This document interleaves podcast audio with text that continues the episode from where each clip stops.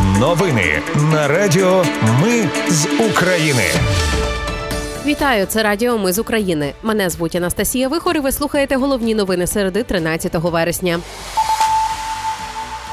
Росіяни скинули вибухівку на Зміївку Херсонської області. Є поранені. Російський корабель Мінськ був знищений, а не просто пошкоджений. У Румунії знову виявили уламки безпілотника. На корупції викрили все керівництво районної військово-лікарської комісії на Одещині. А керівник головного управління розвідки Буданов вступає до аспірантури Острозької академії. Про все це та більше за мить у новинах на радіо Ми з України. Після обіду армія Росії скинула на Зміївку Херсонської області вибухівку з безпілотника. Поранені двоє волонтерів та місцева мешканка. Всіх доправили до лікарні. Повідомив голова обласної військової адміністрації Прокудін. Німеччина передала Україні нову військову допомогу. Туди війшли 20 бойових машин піхоти Мардер із боєприпасами, дві машини для розміновування, 20 розвідувальних дронів і 10 систем виявлення безпілотників та інше. Після виходу зі зернової угоди росіяни почали регулярно атакувати українські порти. Від липня росіяни знищили 280 тисяч тонн зерна, що зберігалося в дунайських портах. Україна виробляє половину світового експорту олії та 10% пшениці. За останні 12 місяців Дунаєм вдалося експортувати близько 35 мільйонів тонн зерна. Водночас нічна атака росіян на порти Рані та Ізмаїл пошкодила адмінбудівлі, склади ємності для зберігання олії. Транспорт сімох водіїв доставили в лікарню у важкому стані. Попри руйнування, порти продовжують роботу. Загалом, починаючи з 18 липня, росіяни атаками пошкодили та знищили 105 об'єктів портової інфраструктури України. У Румунії знову виявили уламки безпілотника після російської атаки на південь України. Спецгрупа прибула на місце падіння уламків, щоб взяти їх для експертизи. Раніше цього місяця Румунія двічі фіксувала на своїй території уламки російських дронів. На кордоні з Україною румуни вже починають будувати сховища для цивільних. Ураження великого десантного корабля Росії відбулося вже втретє. А ураження підводного човна унікальна ситуація, яка вже увійшла в історію. Про це пише видання Defense Express. Це перше в історії застосування крилатих ракет. У цьому випадку, скоріш за все, це був Storm Shadow для ураження підводного човна. Видання пише, що підводний човен є надскладною ціллю, протидія яким вимагає комплексу засобів з протичовновими кораблями, літаками, вертольотами і власними підводними човнами. Тому єдиною можливістю вразити підводний човен було знищити його в надводному положенні, тобто в бухті, що і зробила Україна.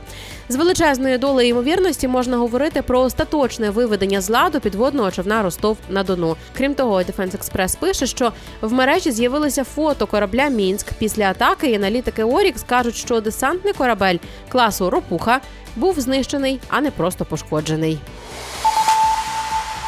Також українські війська в північно-західній частині Чорного моря сьогодні знищили легкий патрульний катер росіян типу Тунець. Про це повідомляє оперативне командування Південь. Цей катер майже нічим не озброєний.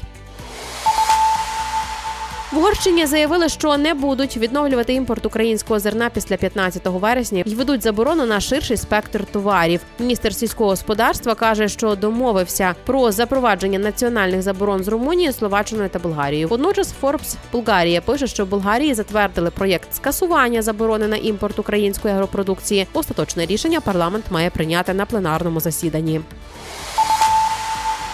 На корупції викрили все керівництво районної військово-лікарської комісії на Одещині. Підозри оголосили голові ВЛК, двом секретарям та п'яти ухилянтам, які скористалися схемою. Фігуранти продавали своїм клієнтам підроблені медичні висновки з наявністю тяжких діагнозів.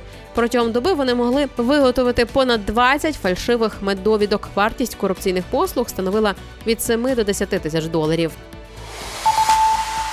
Єврокомісія запропонувала продовжити тимчасовий захист для українців на території ЄС. Про це повідомила президентка Єврокомісії Урсула фон дер Ляйн під час свого виступу в Європарламенті. За її словами, цьогоріч бюджет заклали 12 мільярдів євро на допомогу у виплаті зарплати, пенсій, а також підтримку роботи лікарень та шкіл. Також Євросоюз запропонував додаткові 50 мільярдів євро Україні протягом наступних чотирьох років на інвестиції та реформи. Додала фон дер Ляєн. Президентка Єврокомісії наголосила, що майбутнє України в Європейському Союзі так само, як і майбутнє Західних Балкан та Молдови.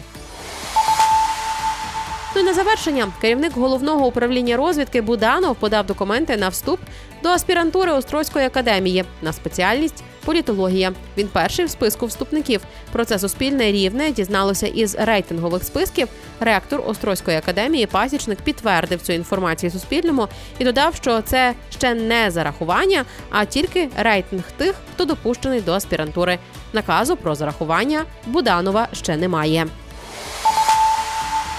Це були новини на радіо. Ми з України. Мене звуть Анастасія Вихор. Наші новини про те, що дійсно відбувається в Україні. Ми не робимо новини, зважаючи на чиїсь політичні або ж бізнес-інтереси. У нас тільки реальні факти. Якщо на вашу думку, те, що ми робимо важливо, підтримайте нас. Заходьте на сайт Ми з України.ком та тисніть кнопку Підтримати. Почуємось. Радіо Ми з України. Перемагаємо разом.